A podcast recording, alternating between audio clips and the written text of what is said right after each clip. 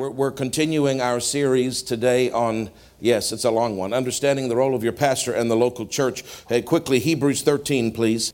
Amen. Hebrews 13, 17. Obey them that have rule over you. Father, we open our hearts to the incorruptible seed of the Word of God. It's not man's thoughts, it's your thoughts, spoken under an anointing as a specific instruction for our church in this season at this time. So we open up our hearts to hear and to listen and to be good students, to rightly divide it. And Lord, that it would come inside us and grow in us in Jesus' name, that revelation would come.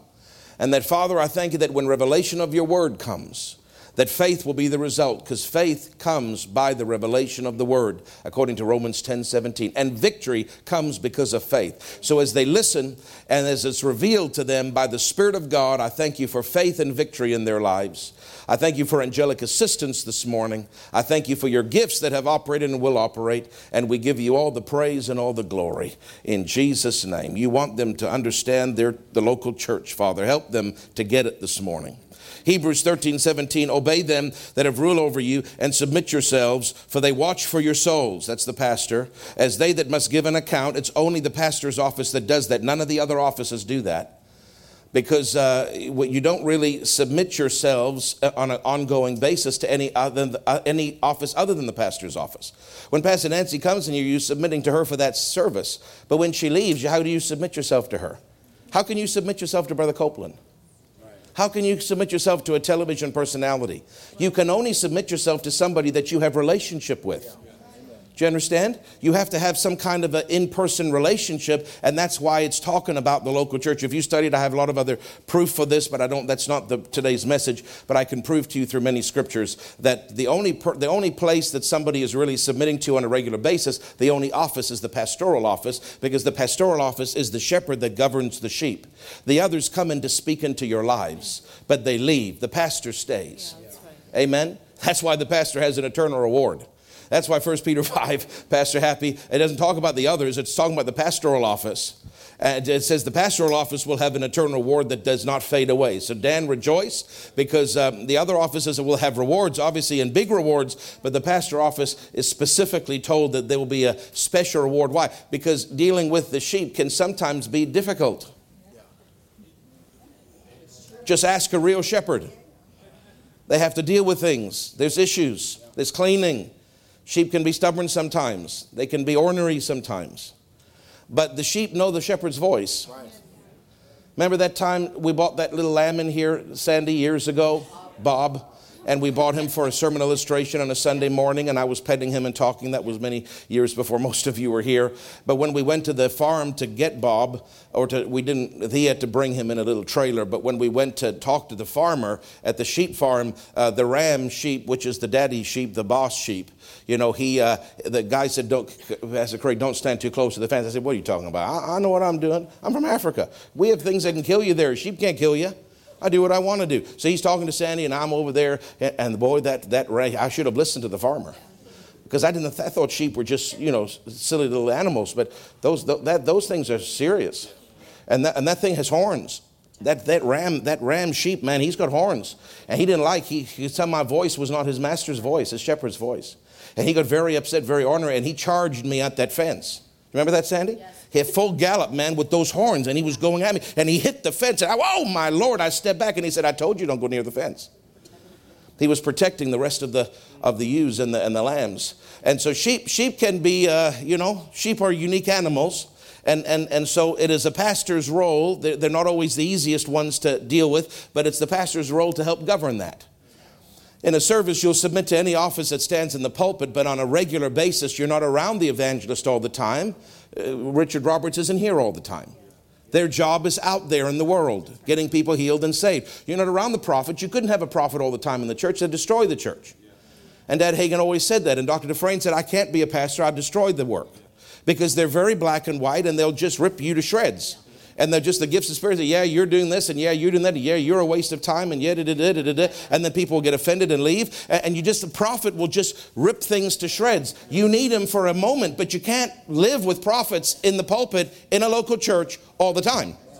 That's why when Pastor Nancy switched from the prophet's office to the pastor office, God said to her, You are no longer allowed to pastor. And then he said, Now, to make sure you get it, I'm paraphrasing after the fact. For three services, he took the anointing off her. Yes, right. And she preached three sermons, the only three sermons she's ever preached in her entire life, with absolutely no anointing. And she said, I know what it means to be a motivational speaker. I know what it feels like to speak out of your head without any anointing because it happened three times. And God did it on purpose. And she said, God, don't ever let me do that again. We don't realize how, uh, how dependent we are on the anointing unless it's not there. Believe me, we, we, we, you wouldn't want me without the anointing. Believe me. You wouldn't. You wouldn't want anybody without the anointing because then it's just a, a, worldly system. It's just a carnal. And so many, that's why people don't go, want to go to church because so many pastors don't have the anointing, especially in the traditional denominational churches. Some of them don't have much anointing. And it's just, and they're trying to hype it all up with special presentations and smoke machines and this and amazing singing, but there's no anointing. People's lives aren't changed, no revelation in the word. It's a great reader, Reader's Digest little snippet, but there's no power attached to it. I'm serious. And so she, and why did God say, I'm taking the anointing off you so that, and he warned her, he said, now if you ever try to pastor again, that is what it's going to feel like. Pastoring, speaking, preaching, teaching without any help from God. Why? Because he does not want the prophet's office in the local church on a regular basis. It will destroy the church. Now she will teach, she'll teach from time to time. Do you understand? But she is not the pastor. The anointing in that church is the, the pastoral anointing is not on Pastor Nancy. It's on Morgan Dufresne. And at the right time, because she said this publicly, so I can, it's coming on Grant Dufresne, her son. And he'll take over the pastoral responsibilities. And that anointing is what governs the church. Not the, the prophet can come in, but it can't govern the church. Are you with me? The evangelist can't govern the church. Now, the pastor teacher, those anointings go together. So, uh, some people think there's only four, and, and, there very well could be only four offices. It's listed, you know, evangel- prophet, uh, uh, apostle, prophet, evangelist, pastor, teacher. But in the Hebrew, in the Greek, pastor, teacher are connected. They're not separated. So many theologians believe there's actually only four offices, and those four offices uh, align with the four beasts that the four living creatures that are around God's throne. And so, uh, in terms of what those creatures do, are what the four offices do exactly. So, but, but we, because our tradition is we, we separate pastor teacher, we call it the fivefold ministry. But I'm not really sure that it really is the fivefold ministry. It probably is the fourfold ministry. But either way, that doesn't really matter. The point is that the pastor teacher go together because there has to be a teaching anointing. So people would say to me, You can't pastor. Before when I traveled, you can't pastor. I said, Why? Well, because you're too much of a preacher. And the, and the pastoral anointing is a teaching anointing.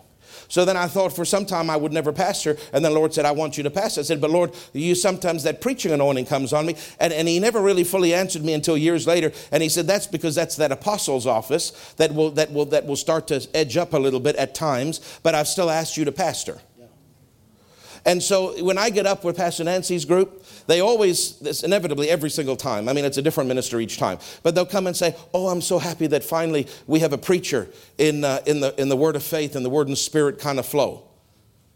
And I'd be like, What do you mean? Well, and I thought about it, and they said, Well, you, you think about everybody is a teacher, everybody. You think about, you think about the people that, are, that preach, everybody's a teacher. No, nobody, nobody, that anointing, you can't make that come. When that preaching anointing comes on me, it's a holy thing from God. And it comes on me to preach, but, but that is not me putting it on. That's not me getting excited. That's something that comes on me like a blanket. But that flow, our flow in our circles do not have that very often.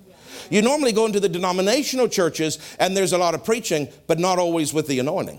A lot of it is, especially in, uh, in certain cultural churches, if I could put it that way, there's a lot of yelling, there's a lot of screaming, but there's no anointing behind the screaming. And, and you, you can tell when somebody is just doing it to hype the crowd and when there's an anointing to preach. Now, Jesus was both. He preached and he taught. So I thought for years I wasn't a very good pastor because that anointing would come on me until the Lord started dealing with me and said, No, you're the way I've made you, and, and I like the way you are. And so for years, when people, last few years, when I've been preaching for Pastor Nancy and people say that, then I apologize. And that last, uh, not the last time, but the time before that, I apologized to the minister who said that. They, they were complimenting me, but I still said, Oh, well, I'd much rather be a teacher like you.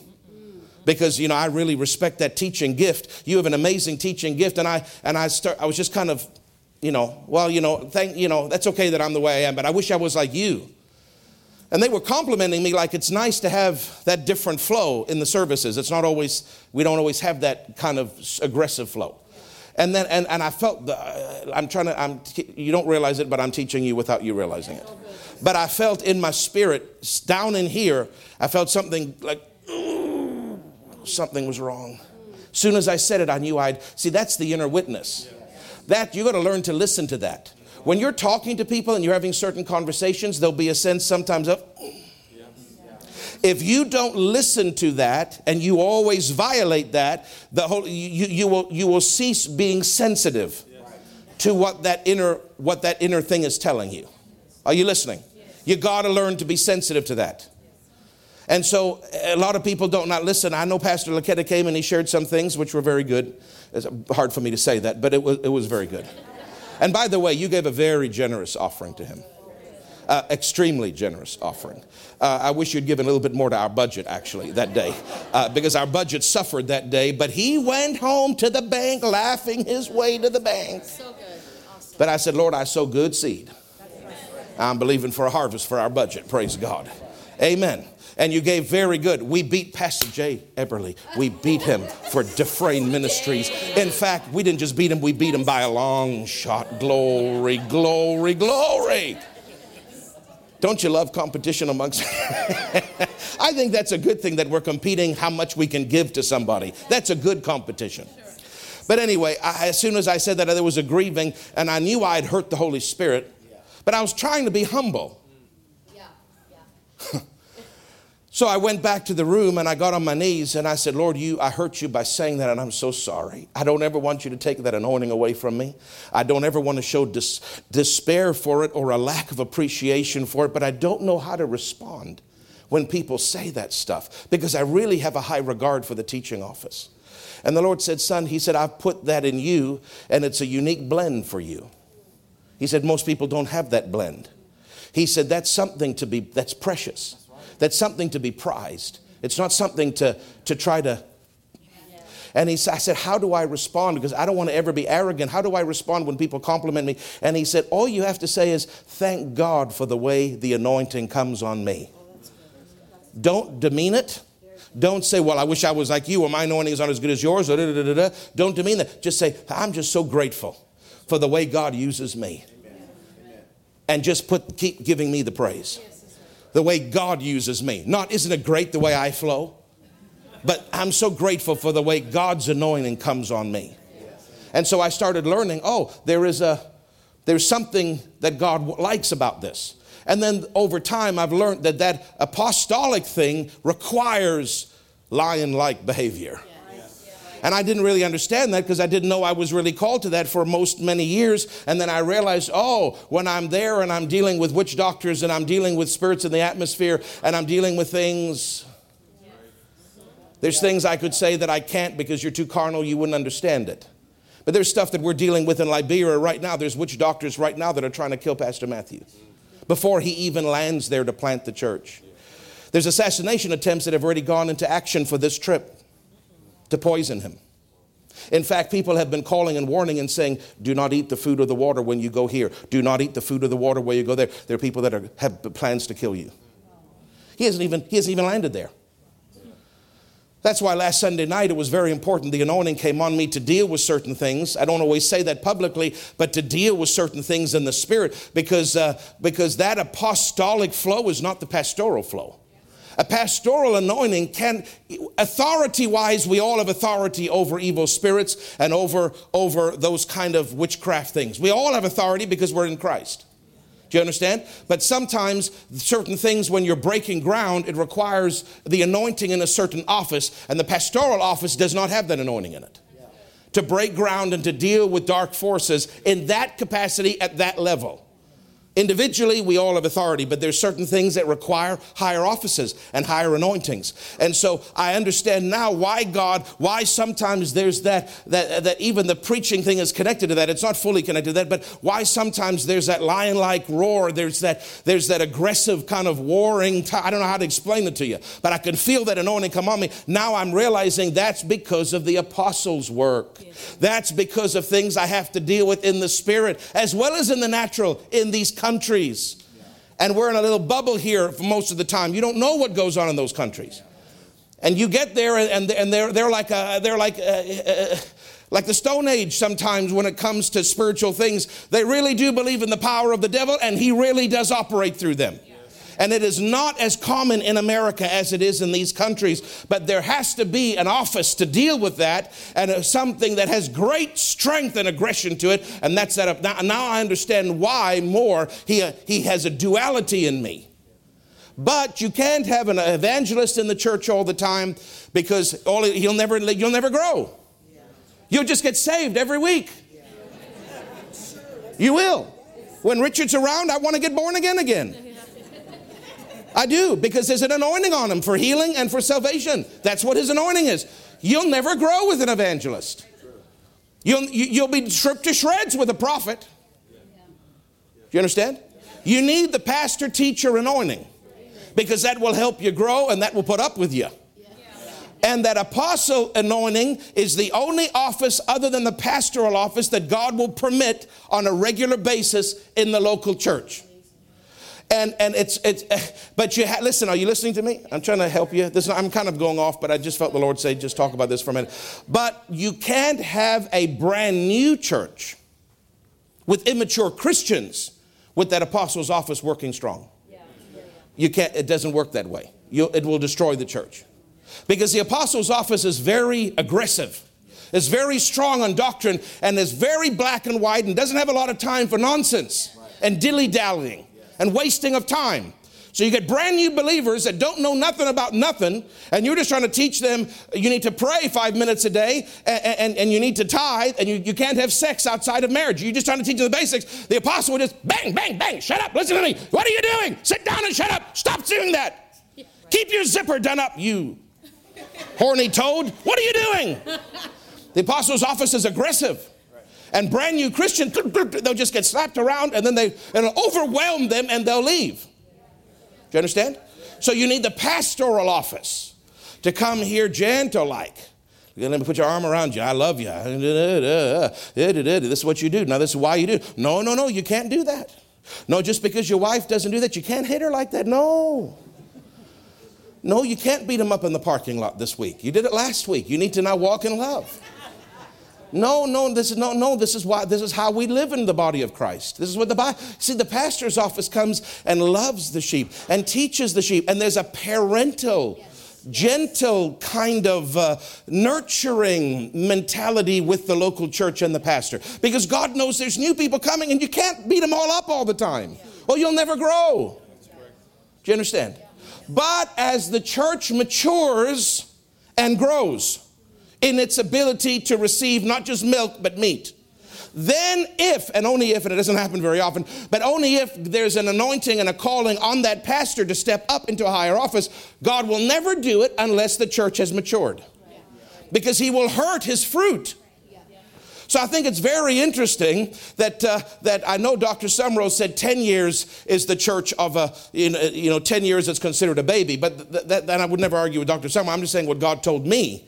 He said, no, it's 12 years because that's what, that's what the bar mitzvah stuff is in the Jewish culture at 12. When they turned 13, they were considered a man. Up until that point, they were still considered kids. Do you understand? And so he said to me, when your church is 12 years old and it goes into its 13th year, you will be considered an adolescent church and the foundation will have been laid on certain things. And you'll be a church, your congregation will be able to handle certain things because they've sat under the word long enough. And I said, but Lord, you didn't take into account all the people that got offended and left. And all the new people that have come, they haven't been here for 12 years. He said, but the core has. So there's obviously things in the realm of the spirit that the core can carry the rest in some areas. We always have new people come. And people tell me, Pastor, please be gentle this week. I don't like you saying that because I got to just flow with the Holy Ghost. But I understand why they're saying that because that there's that higher thing operating. Uh, they still want the baby milky pastor thing. Right? But that's not all. But I can't just always do that to appease one or two people because the general group is moving on.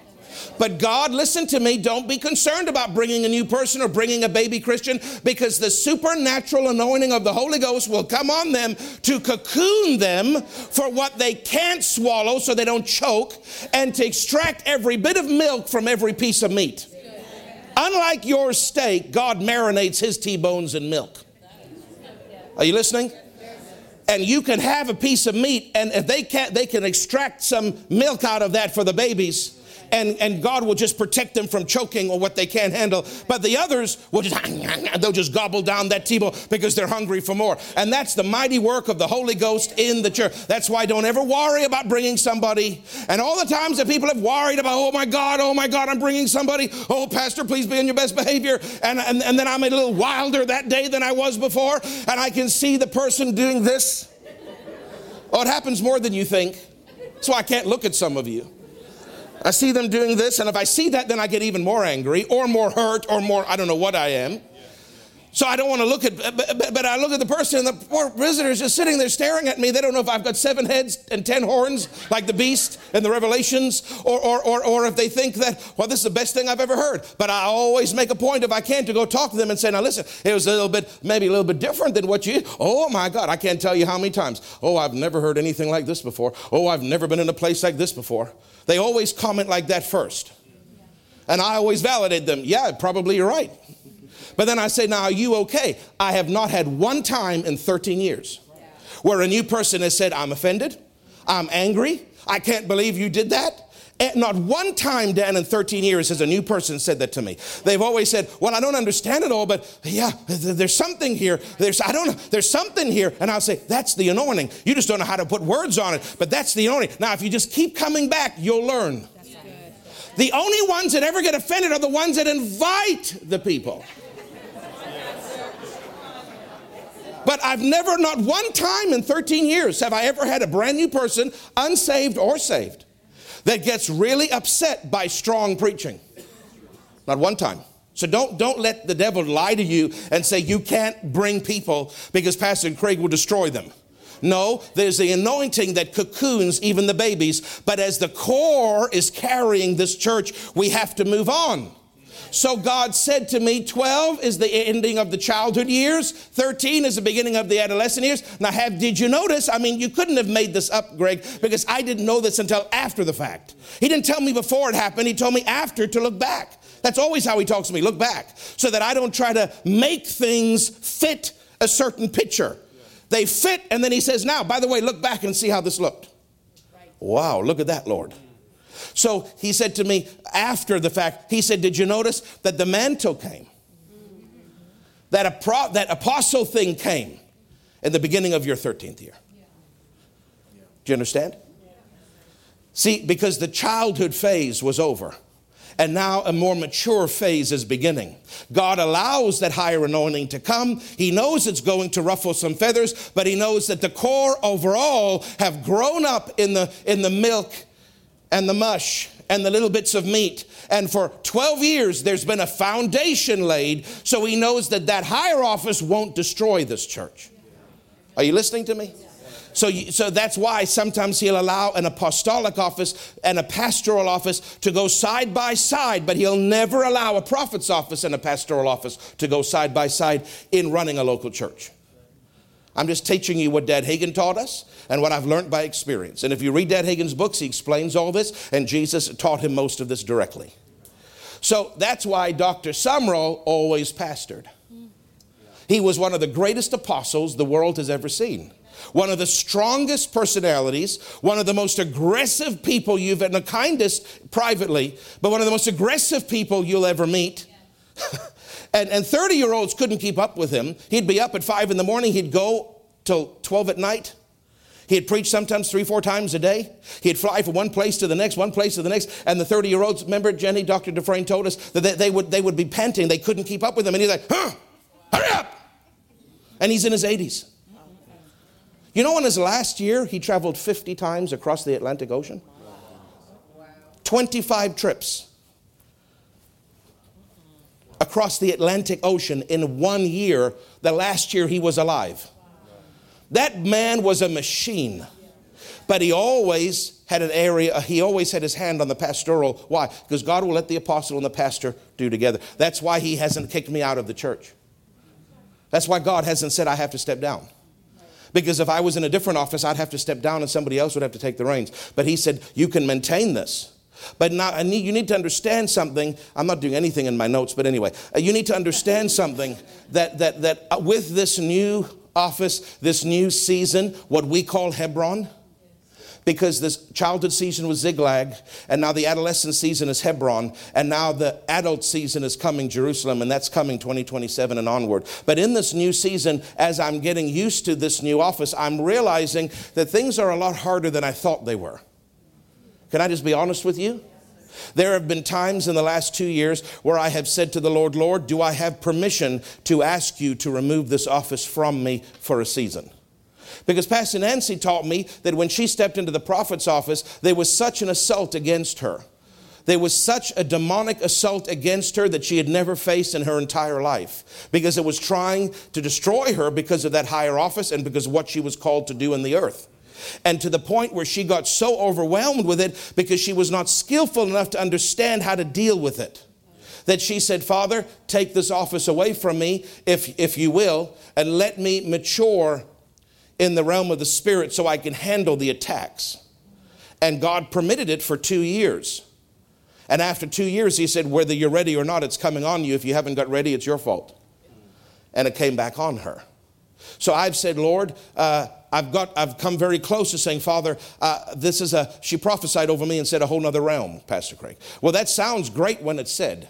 Amen. Whole nother realm. Amen. That's more angels. That's more glory. That's more anointing. That's more healing. That's more finances. That's more vision. Amen. But you forgot the devil.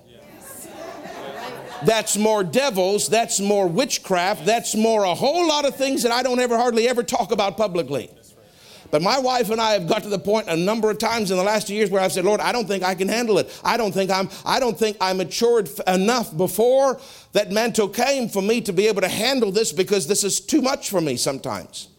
And I've, I've got so close to saying, Lord, would you take it off of me and let me mature a little bit? But every time I try to pray that, He checks me which obviously means, unless something changes in the near future, that he's saying, You feel you can't do it. Yeah. Your mind tells you you can't do it. Your emotions tell you you can't do it. The financial pressure says you can't do it. Yeah. But if you couldn't do it, I would let you do what Pastor Nancy did, but I know you can. So I want you to push through this. Because he won't let me pray that prayer. If he, if he let me pray that prayer, he could take that off me and I could just go back to being a pastor for a little longer until I can get a hold of some things. I don't know if maybe I shouldn't uh, say this on a Sunday morning, Jenny, because I don't know if people can handle what I'm saying or not. But he won't he hasn't allowed me to pray that prayer yet. What I'm saying to you is that I covet your prayers. I covet your prayers because this is not, whether you see it that way or not, this is not church as normal. This is not church as usual. Everything changed in 2020, and I'm not talking about COVID. I'm talking about the plan and the purposes of this ministry changed. God took us from a babyhood. When you're a baby, things are a lot easier. Your responsibility is less. Mama feeds you different. Mom and daddy take care of you different. But when you're a teenager, a certain responsibility comes on you, and if you haven't transitioned, pr- transitioned skillfully enough, that can be uh, like jumping in a deep end. Yeah. Do you understand? And so, Pastor Nancy's office, you know, she's called to different things than I am, but the attacks were too great, and God allowed her to step out for a season, get skillful, step back in. Um, maybe my attacks are not quite as great. I don't know. I'm just saying that He hasn't, I've, I've, I've come very close to begging Him because I feel sometimes it's just too much for me, but, but, uh, but He won't let me at this point. So I just know that I have to keep going. I could sure use your prayers. Because I think some of you think that everything's the same. Everything's the same. We had COVID, it was a hiccup, but everything's the same. We've gone back to 2019 now. We can sit beside each other, there's no mask. Life has returned to normal, and church has returned to normal, and now it's back like it was all the other years. And in some ways it is, and in other ways it's not.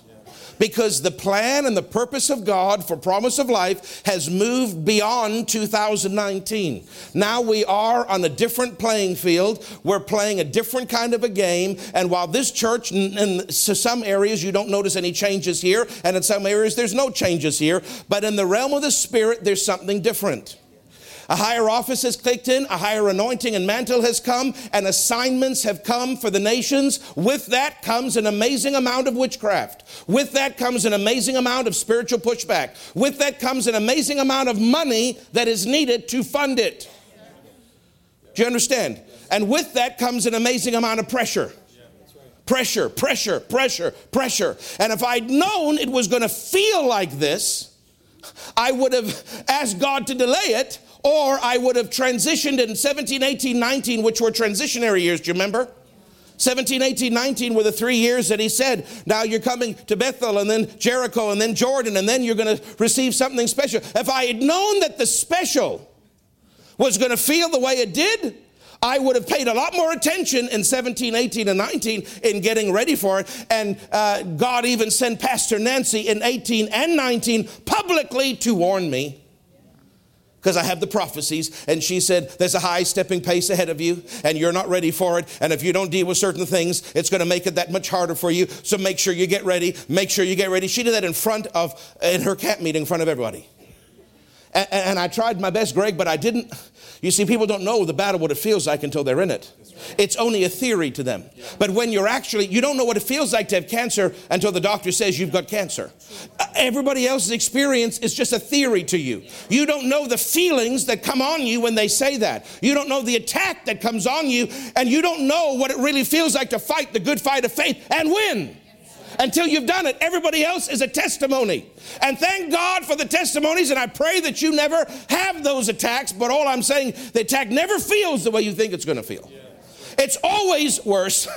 It's always, and those that have gone through heavy things, you know what I'm talking about. But the Lord is faithful and He is good. And if, and even though maybe we haven't always prepared as much, I know I never did as much as I needed to. It's human, I'm a human. I didn't know it was going to be like this. I was so excited. now it's like, well, okay, it's not as exciting as I thought it was. It's just a lot of work and it's a tremendous amount of prayer and there's a lot of pressure and there's a lot of darkness, but in Jesus' name, I win. Amen. But I didn't know, I thought it would feel more exciting. I thought it would feel more glamorous. I thought it would feel like ah, I'm a globe trotting swashbuckler preacher of righteousness. Oh my God, this is just, I'm living the high life. And all I feel everywhere I turn are demon spirits looking at me. It's like a wilderness season but yet the anointing is stronger. I can feel it on me. The gifts of the Spirit are operating stronger. The tangible anointing is operating stronger. When I pray for people, they're getting healed faster and of greater diseases than before. I've been tracking, I've been watching. My prayer life is stronger than it's ever been before. I get in the spirit faster than I've ever got before. I'm having supernatural experiences in that realm more than I've ever had before. But I guess sometimes as a kid, you think, it's going to feel so exciting. And then when you're in it, you realize it doesn't always feel as good as you thought, but the reward is still greater than what you had before. So this is a good thing. I'm being I'm bearing my heart to you as a pastor. I'm letting you know that I'm going through things like you're going through things, and as a church we're going through things. But uh, but if you could pray, if you could, and you don't know what to pray for me, you don't need to know what to pray. Just say, Father, concerning whatever it is, I pray for my pastor in the Holy Ghost. If you could just pray in the Holy Ghost for me more. There are days where I can feel the congregation's prayers, and there are days where I can feel that no one's praying, or maybe one or two people. And, and, and I don't know how to explain it to you, but that spiritual atmosphere is so much harder for me to push through when it's just me alone. That's why Paul said over and over and over and over again. Paul, the great apostle, Pray for me. Pray for me that I'd have utterance, that I'd know what to preach. Pray for me that doors would open because I'm trying to plant churches, but I need doors to open. Pray that I would be delivered because there's evil men that want my hurt. Pray that I would be delivered from wicked. He kept, even said to one time, pray that I'm honest. You read it in the Bible. Pray that I would handle things honestly and with integrity. Why? Because he was being tempted to not handle things with integrity. That's why I'm just saying the more you understand my role, my role's changing. I never thought that I would ever say, Lord, I, I kind of liked it the way it was before. But the way it was before was juice boxes and Oreos. now it's different. But I'm not, I'm not really complaining, even though you think I am. I'm just letting you know that my role is changing. But that doesn't mean I'm not a pastor, I still am, but my role is changing, and, and I am being stretched in every facet that you can possibly imagine. Every possible area that you can think of, every area that you can come up with in your mind regarding my family. I mean, our marriage is stronger than it's ever been. Thank God for that, because I don't think I'd make it if that wasn't. But in every other area, with certain kids, with congregation members, with finances, with darkness. In every area, I feel I'm being stretched almost to the point of being broken, but I'm not broken because He'll never break. He'll never allow me to be broken if I walk in the Spirit. But sometimes you go through a season where if you didn't prepare ahead of time properly, which I thought I had, Greg, but I realize now I hadn't, which is why Pastor Nancy warned me, and I should have taken it more seriously. So it's my fault. But when you don't prepare properly, then you still got to go through the new season of stretching. But if you're prepared, like if you run, some of you would die if you ran 100 meters. But, but, but, but, but if, you, if you run and you haven't stretched, you, you run, you pull something, and then it's like you're hobbling, but you still had to run. But if you stretched a little bit first, but, but, but stretching's boring. It's boring. Why should I stretch? I feel like I'm 20, but you're really 80, but you feel like you're 20. I, I, don't think I need to stretch. My muscles are in great condition. Yeah, you don't realize you haven't used that muscle till you start running. And then when you stretch, you stretch it out, then you run, you don't have as much pain. But when you haven't stretched and then you run that you know, five kilometer run, then you realize the next day, well, you can't get out of bed because every muscle in your body aches and you can't even barely walk. You realize, I guess I should have stretched. Well, that's how I feel. I feel like I can't get out of bed, not out of depression, but just I'm stretched in every area and the muscles hurt spiritually. Because if I had stretched in 17, 18, 19 the way I should have, this would not be as hard for me today. But I'm going through some, some uh, suffering a little bit, and that's okay, my own fault. But he still didn't say I can quit the race. I asked him, let me, let me go on the sidelines. I'll pour Gatorade for the other athletes. I'll speak words of encouragement. I'll bring cat posters that are framed and tell the other athletes, do not quit. Hang on. but let me be on the sidelines until I can stretch. And the Lord said, No, you should have stretched earlier. it won't break you, son. If it was going to break you, I'd let you pour Gatorade, but it's not going to break you. It's just going to be uncomfortable for you for a while because it's your own fault. But now you need to push through the pain because the race goes on. And if I take my hand away from the plow and I look back, the Bible says he'll have no pleasure in me. The anointing will come off my life. So I have no choice but to do the race without the stretch. And so if you see me every now and then and I'm going, Amen, Amen, you'll know Pastor Craig should have stretched. But all I'm asking for you is to pray for me in this season because while it's my own fault, if you love me and if you love where God's planted you, and if you love the role that I have in your life and that my family has, uh, when we're humble enough and transparent enough to tell you I should have stretched. and I'm going through a little bit of pain now because I'm not ready for this. I'm not ready for these attacks. I don't know how to deal with devils like, like, this. I've never faced demonic powers like this in my life before. I didn't even know that they existed except in stories. But I'm facing some things that I've never faced before. And, uh, but yet, I have to run the race even if it's a bit painful because i have the authority and god is working but i'm just i'm trying to catch up. When pastor said it's a whole nother realm she meant it. It's a whole nother realm son. It's a, you better you better get ready for it. So i'm i'm i'm getting there but i'm just asking you to pray for us maybe a bit more than you normally do in this season because i could sure use it. I just need some of my muscles to get healed.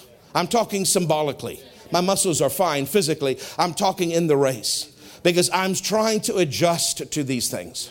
Okay? And so this morning, I was in the shower in my wet prayer closet. And, uh, and I thought to myself, Lord, I don't know. this plane thing. I should never have signed up for this stupid plane. Why did I even buy the stupid hangar? When I get angry, everything's stupid. I don't know how to do a plane. Why would I even? I'm going to be in a 1964 tin can at 12,000 feet. Am I crazy? Without a parachute? And I don't know how to do it? Well, my first lesson is this Friday. So I've been trying to talk God out of this and say, I've missed it, and I humble myself and I repent. I'll sell the hangar and I'll sell the plane, and I'm not doing this, not, this is ridiculous. Well, what was I thinking? This is absolutely ridiculous. It's, it's so overwhelming. I don't know what I'm doing. I'm at 213 lessons, I'm on number 14 out of 200, and I'm barely able to understand the 14. It's another language in aviation terms, it's a whole other language. I don't want to learn a new language. I'm too old. I'm not, but I feel like I am. And so I said to the Lord, Lord, would you release me of this assignment? See, at first I'm trying to get out of the race. But now I'm trying to not jump the hurdles. I'm in the race, but I see a hurdle and I, I just want to go in the other lane. I let somebody else do that hurdle. I don't have the energy to jump anymore. My muscles are hurting. And he said to, he spoke to me this morning. He said, son, he said, uh, did you feel this in the two years leading up to this? Well, no. So can you quieten your mind and check your spirit?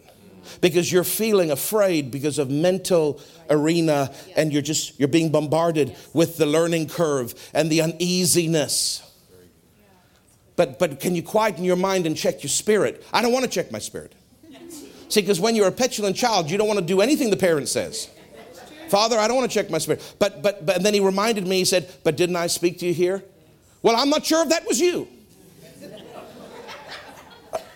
didn't i talk to you there didn't I confirm it through this minister? Didn't I give you a witness to buy that hangar? Didn't an angel hold that hangar for you? Didn't I give you that plane?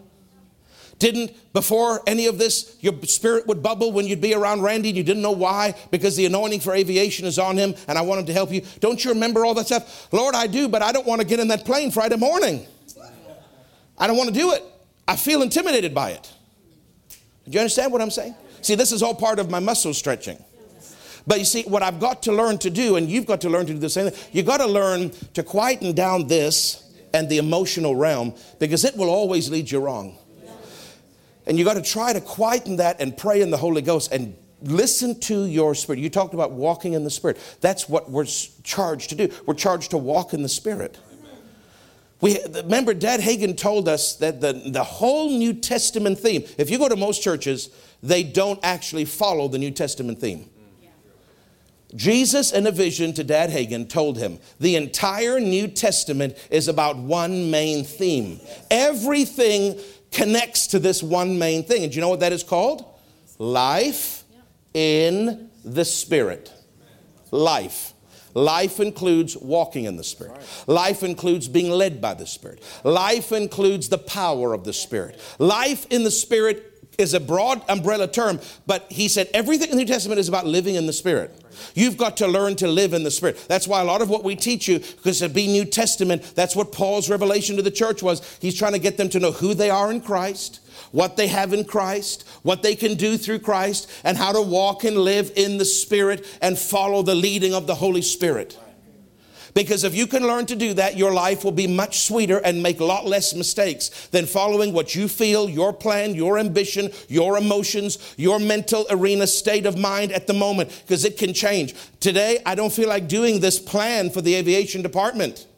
But I know if I look to my spirit, there is a peace in my spirit. And the Lord said to me, It's going to be a little bit, uh, what's the word he used? Intimidating at the beginning because you've never flown a plane before. You are intimidated with the course because it's a new language. He said, But son, that intimidation is going to be only for a season. Because you're going to learn and adjust and grow mentally, physically with skill. You're going to adjust and grow. And once this curve is over and you're kind of out of the turbulence, I'm using aeroplane talk now, and you're in the smooth air, so to speak, and maybe a year or two has passed and this learning curve and all these things that you're frenzied about is over, you'll be very grateful that you followed your spirit. Because there's things I've called you to do in other countries and around the world that you cannot do without an airplane, and I need you to be proficient in this. But I'm trying to say to you, my role when I'm being stretched and the muscles are hurting doesn't want to jump over a hurdle when, you, when you're in pain. Do you understand? But, but I'm going to finish this race. Stretching or no stretching, I'm not going to quit. Do you understand? I'm going to clear that hurdle or I'll run right through it. I don't care. But that hurdle's not stopping me. I'm going to do what he's asked me to do. I'm going, some of this is helping me to preach it as well as for you to hear, but my role, this is not nothing to do, not, I've not preached one note today, but that's okay. Because as soon as I opened my mouth, I heard the Lord say, I want you to talk about this, I want you to talk about that. And some of this is actually for my benefit. It's, it's, He's being selfish today because He's helping me. Sometimes preachers need to say certain things on record and just put it out again and just tell people that I need your prayers. Paul wasn't too proud to ask him, to people to pray for him, and I'm not too proud to ask you to pray for me and my family. We are not complainers, we are not whiners. That's not what I'm saying. But we are facing a whole nother realm that we have never faced before. And most of the time I come smiling and joyful, and you don't know, you think everything's great, but you don't know what's happening behind the scenes. But we will continue to be smiling and joyful because joy is going to get us through this season. The joy of the Lord is our strength. So if you are going through something and you are going through a challenge and you haven't prepared for it, and you're feeling like the strain is on and like the muscles are being stretched, and you didn't stretch enough before the race, don't you quit. Don't you quit. You push through the pain and you run. You push through the pain of that job and you go to it. Some of you don't like what you're doing, but until God opens another door, don't put your family in jeopardy. You push through the pain of that and you go through it and you say, God, help me, help stretch me as I run. When you see a hurdle in there and you feel, Lord, I'm going through enough as it is right now, I certainly can't do a hurdle on top of the race. When He says you go through that hurdle, you go through it. And shut your mind and your emotional realm down. Don't empty your mind. That's where demons come. You don't ever empty your mind. That's what the yoga nonsense people say. You never empty anything. You just quieten it and look to your spirit and say, Holy Ghost, what are you saying? You said, but I don't hear anything when I look to my spirit. Pray more in tongues. Tongues is the gateway to the realm of the Spirit, Kenneth Hagin said. If you will pray much in the Holy Ghost, much in the Holy Ghost, much in the Holy Ghost, you will start to be sensitive to the Holy Ghost and you will hear, your mind will pick up what is happening in your spirit, man. Now, Pastor Lekedek, I said earlier, talked about conscience. Your conscience is the voice of your spirit. Amen. It's not the Holy Ghost. Every human being, sinner or saint, has a conscience. That is the voice of your spirit. Now, God has imprinted on every human being in the womb a print. It's called the Ten Commandments. Every human being comes out of the womb instantaneously and automatically, innately knowing right from wrong. Do you understand? Now, if you're raised in a hellish environment where they're teaching you evil from the time you can walk, you're going to get a, a, messed up barometer for right and wrong. But a normal child in a normal environment, even a non Christian environment, has an automatic knowing it's wrong to kill. It's wrong to steal. It's wrong to do these things because there's an imprint on every human being's spirit from God about the right and wrong, the basics of the Ten Commandments. That's called conscience. Every human being has one. Every human being is a spirit. If you're not saved, your spirit is still alive. It's just not alive to God, but it's still alive. When you die physically, your heart stops, that spirit goes to hell. If you're alive unto God, you have a spiritual relationship with the Father. When you die and your heart stops, your spirit goes to heaven. But your spirit man is alive. Do you understand? Every human being is a spirit, and a conscience is imprinted on that spirit. Are you listening? When you get born again, the Holy Ghost comes and lives in your spirit. Now, the voice of your own spirit is your conscience. Your spirit will tell you things just because it's in contact constantly with God's Word, which you're reading and studying, and with the Holy Ghost who lives in you. And you'll know by your own spirit things that are not right. Not I'm talking about murder, that's pretty basic. But you'll, you'll pick up in your own spirit, I don't think I should do that. I don't think I should talk to that person. I don't think I should go into that business contract. Something in me doesn't feel right. It's the voice, it's the, what the Bible calls the still small voice. When there's a still small voice, it's not the Holy Ghost, it's you. Your own spirit, your own conscience, your own ability to know certain things, because you're a spirit being, will communicate things to you. Listen to that. Are you listening? Have you ever heard a sinner say, I have a bad feeling about this? I have a gut feeling about this. I have a sense of foreboding. You ever hear unsaved people talk that way? That is their human spirit warning them of danger. Their spirit knows things their mind doesn't. The Holy Ghost is not in them. They can't lean on the Holy Ghost, but just their own dead human spirit, dead to God, but still alive. That human spirit that's not born again inside a sinner has a sense of things that are, that are going to happen in the future. People call it a sixth sense. It's just their human spirit that is aware. Are you listening?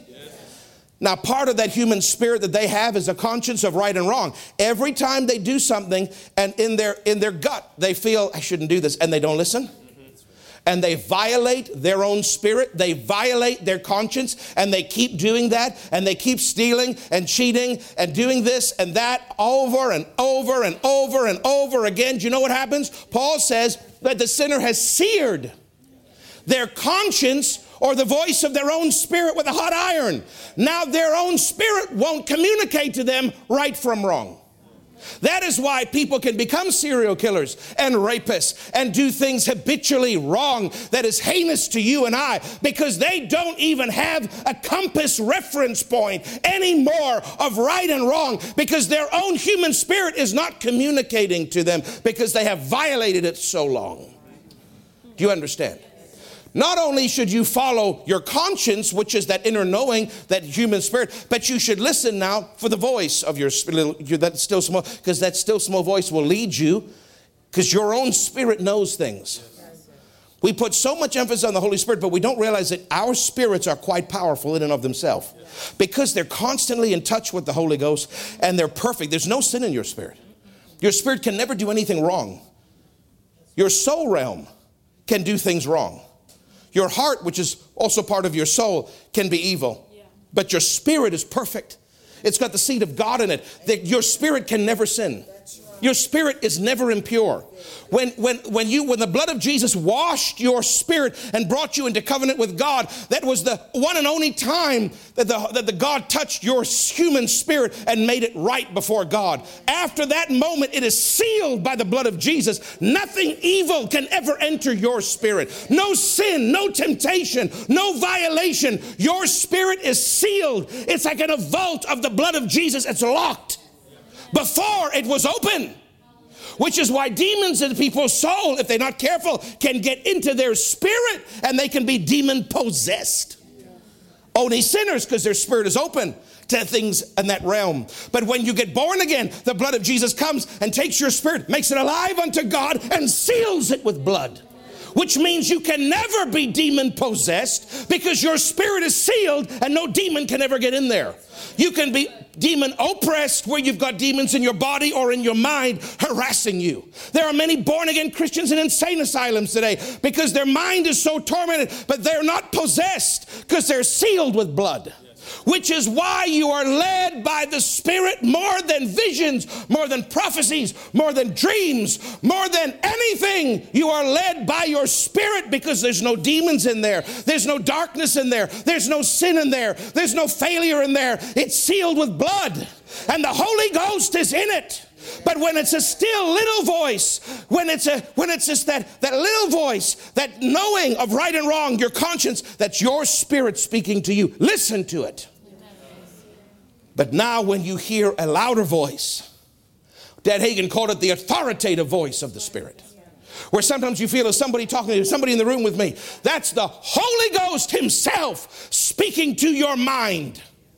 Are you with me? When you don't listen to that, you're in big trouble. But learn to listen to that inner, still, small voice of your spirit. Don't violate that. Don't, don't, dis, don't disregard that. That is your spirit in contact with the Holy Spirit that knows certain outcomes, that knows certain things, and is trying to warn you because your mind doesn't know everything. And okay, now listen, I'll close with this. Let me just say this because I don't want to make people. Sometimes you'll hear me say, I have an awareness. An awareness, that's my term for it. An awareness is the lowest level. I don't know why, I'm just aware of something. I'm aware That doesn't mean God's talking to me. That doesn't even mean my spirit is necessarily talking to me. I'm just aware there's an awareness of something, and I pay attention to awarenesses. When I wake up one day or I'm walking around and there's just a spiritual awareness, be aware of this, Craig. Somebody's face will come up before me. Be aware of that. Something, I don't know what's happening. It's very vague. There's no specifics usually. I'm just aware. Pay attention because an awareness will lead to the next step.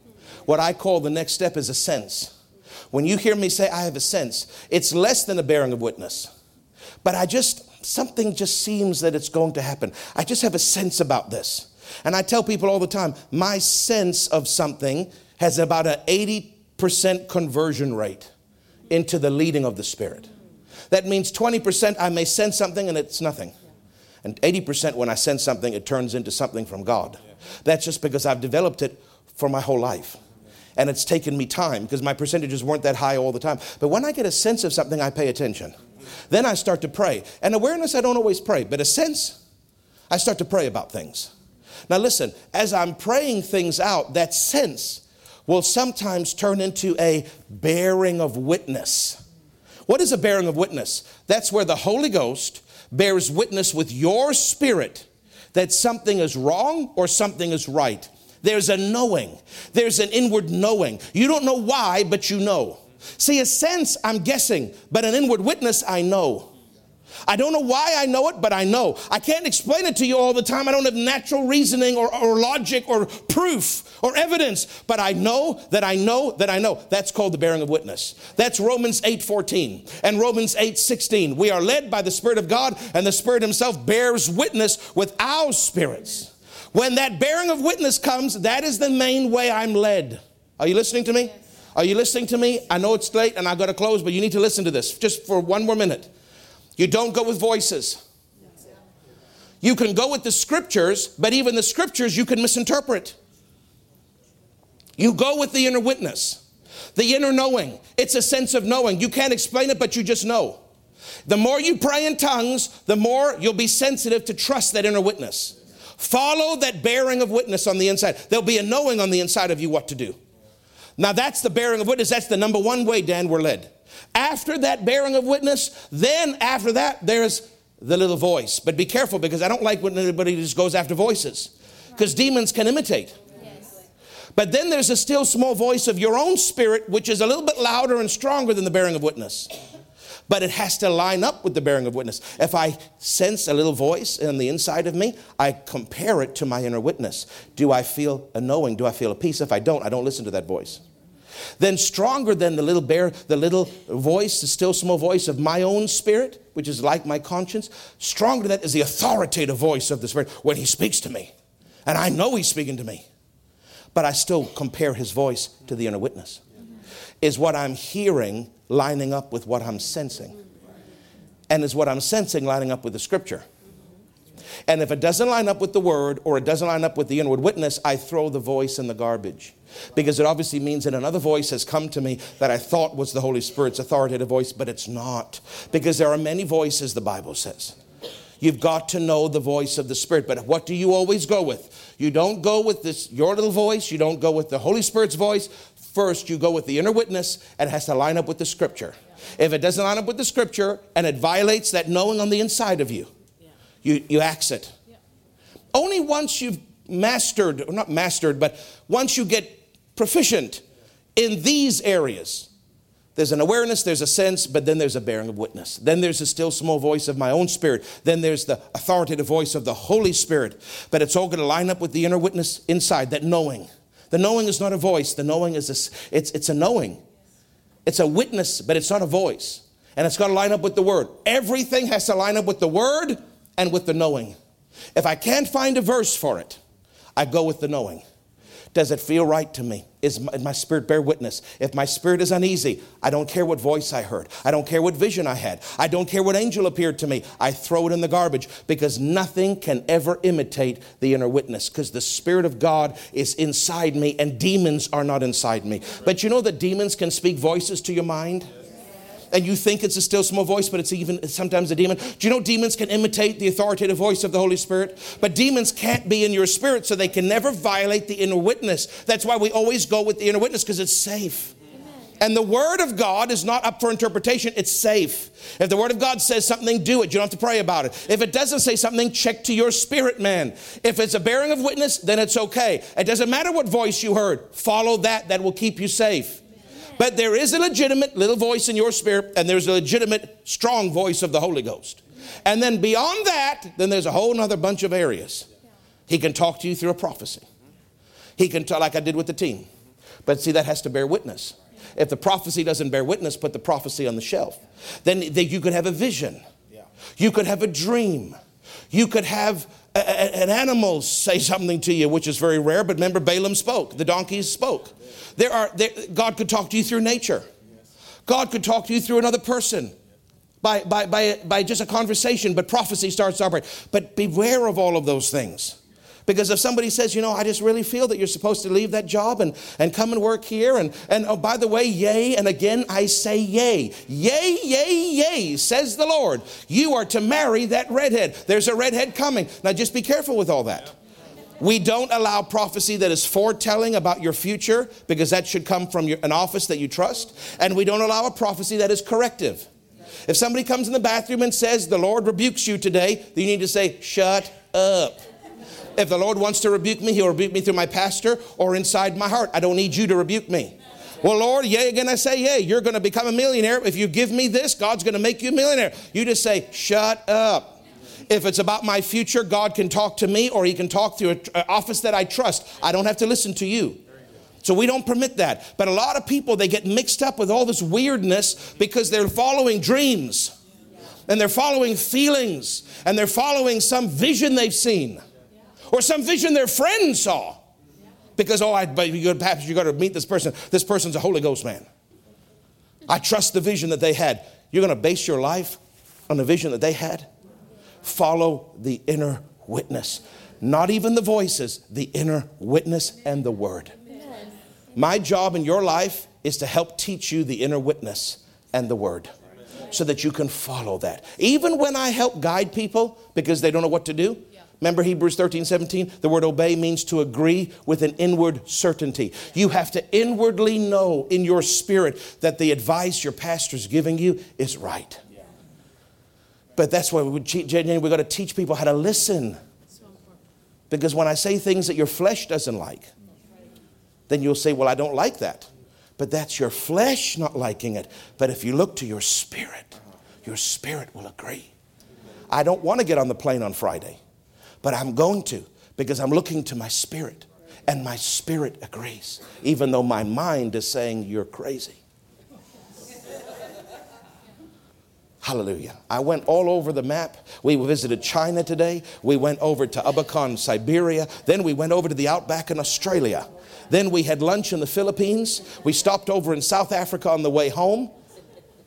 And then had Newfie dinner, Jiggs dinner on the way here and now we're back in Toronto. I, I went all over. I didn't plan on all that. Please forgive me if it was a little bit disjointed, but I just felt the Holy Ghost say, You need to tell people what you're going through. You need to, because it'll help your, it'll help you be settled in this race, even though your muscles are hurting, and it will let them know to pray. Hallelujah. And I wanted to give a little bit of teaching in there so that you know voices aren't the main thing. The inner witness is the main thing. If you want the inner witness, pray in tongues more and follow the word. If it violates the word, it's not even the inner witness, because the inner witness will never violate the scriptures. Oh, I don't have a witness about tithing. Mm-mm-mm, Lord Jesus, I just think I need two wives. Oh, yes, I feel a witness about getting two wives. No, it's not in the scripture. So you can't have two wives. I can see the men, faces of the men all over the building are falling in discouragement because they were checking their inner witness about another girlfriend. Father, in Jesus' name, I thank you that we have the Word of God, the surest form of prophecy, and everything that we live must line up with the doctrine of the Scripture. We have the inner witness of the Spirit of God. There can never be a mimic, there can never be a fake. The demons can never counterfeit that inner knowing because they're not there. Only the Holy Ghost is there. So let us follow that inward knowing that we have on the inside. Lord, with the voices, the little voice, the authoritative voice, dreams, visions, all these other ways you speak to us, Father, let them all yield to the scriptures and to the inner witness because that is how we are led.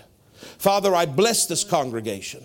Lord, I know some of them think it's church as normal, but it's really not. We have moved into another realm. We have moved into another office. That there is a global branch to this ministry that was not there in 2019. And Father, there is much, there's an effectual door opened unto me. And there, yes, are many adversaries. But Father, the adversaries will fall to the name of Jesus, and the effectual door will be walked through, and Promise of Life will fulfill its mission. We will fulfill our calling. We will stand before you having done the job and assignment you gave us. Every member of this church doing their part serving their part, praying their part, evangelizing their part, attending their part, giving their part. Lord, we will all do our part and this vision will go forward and we will succeed. I thank you, Lord, that they don't take what I said today as any kind of a whine or a complaint, but Father, they would interpret it the way I meant it, that they would simply just say, Father, we're in a new season. You're in a new phase of ministry. I pray for my pastor. I pray for his wife. I pray for their children. I pray for the staff. Father, I pray for the leadership of this church. I pray that we would be skillful as we move into this new phase and that, Lord, the domestic and the global will surely come to pass. And all the money we need for both will be there. And we'll do it skillfully. In the mighty name of Jesus and we give you praise. Now, Father, before I close, I lift up Pastor Matthew. He's getting on the plane uh, later tonight or tomorrow, early tomorrow morning, Father, and he's flying over there. Father, you see what the death threats have been against him. Lord, I know this is the devil trying to stir up men and women to try to abort the plan of God before it even stops, starts. But Father, as a church, we lay hold in the name of Jesus and we pray for him, and we will be praying for him this week, not out of desperate, not out of not out of fear or desperation, but out of faith and dominion because we have authority in that realm. And I thank you that he gets on that plane, and from the moment his feet touch that tarmac until the moment he's back on the U.S. soil, he is divinely safe and protected. The angels of God encamp about him and deliver him. Anything he eats or drinks shall not harm, him, harm him or touch him in a negative way. In Jesus' name, you said we would drink any deadly thing and it shall not hurt us. So I thank you that he goes in the Great Commission. He goes in the power of the blood. He goes with the mighty angels. He goes with the dominion of the name of Jesus. And he will have a successful three weeks. And he will accomplish the plan of God. And he will lay the groundwork for our church in Liberia. And it will all come to pass in the mighty name of Jesus. We thank you, Father, for it. I thank you for the service this morning. I thank you for their kind attention, even though I went long. And I thank you, Father, that we are a church that is led by the inner witness and by the Word of God primarily. And we give you praise that we are safe in our lives because we have safe teaching. In Jesus' mighty name. Everybody said, Amen and Amen.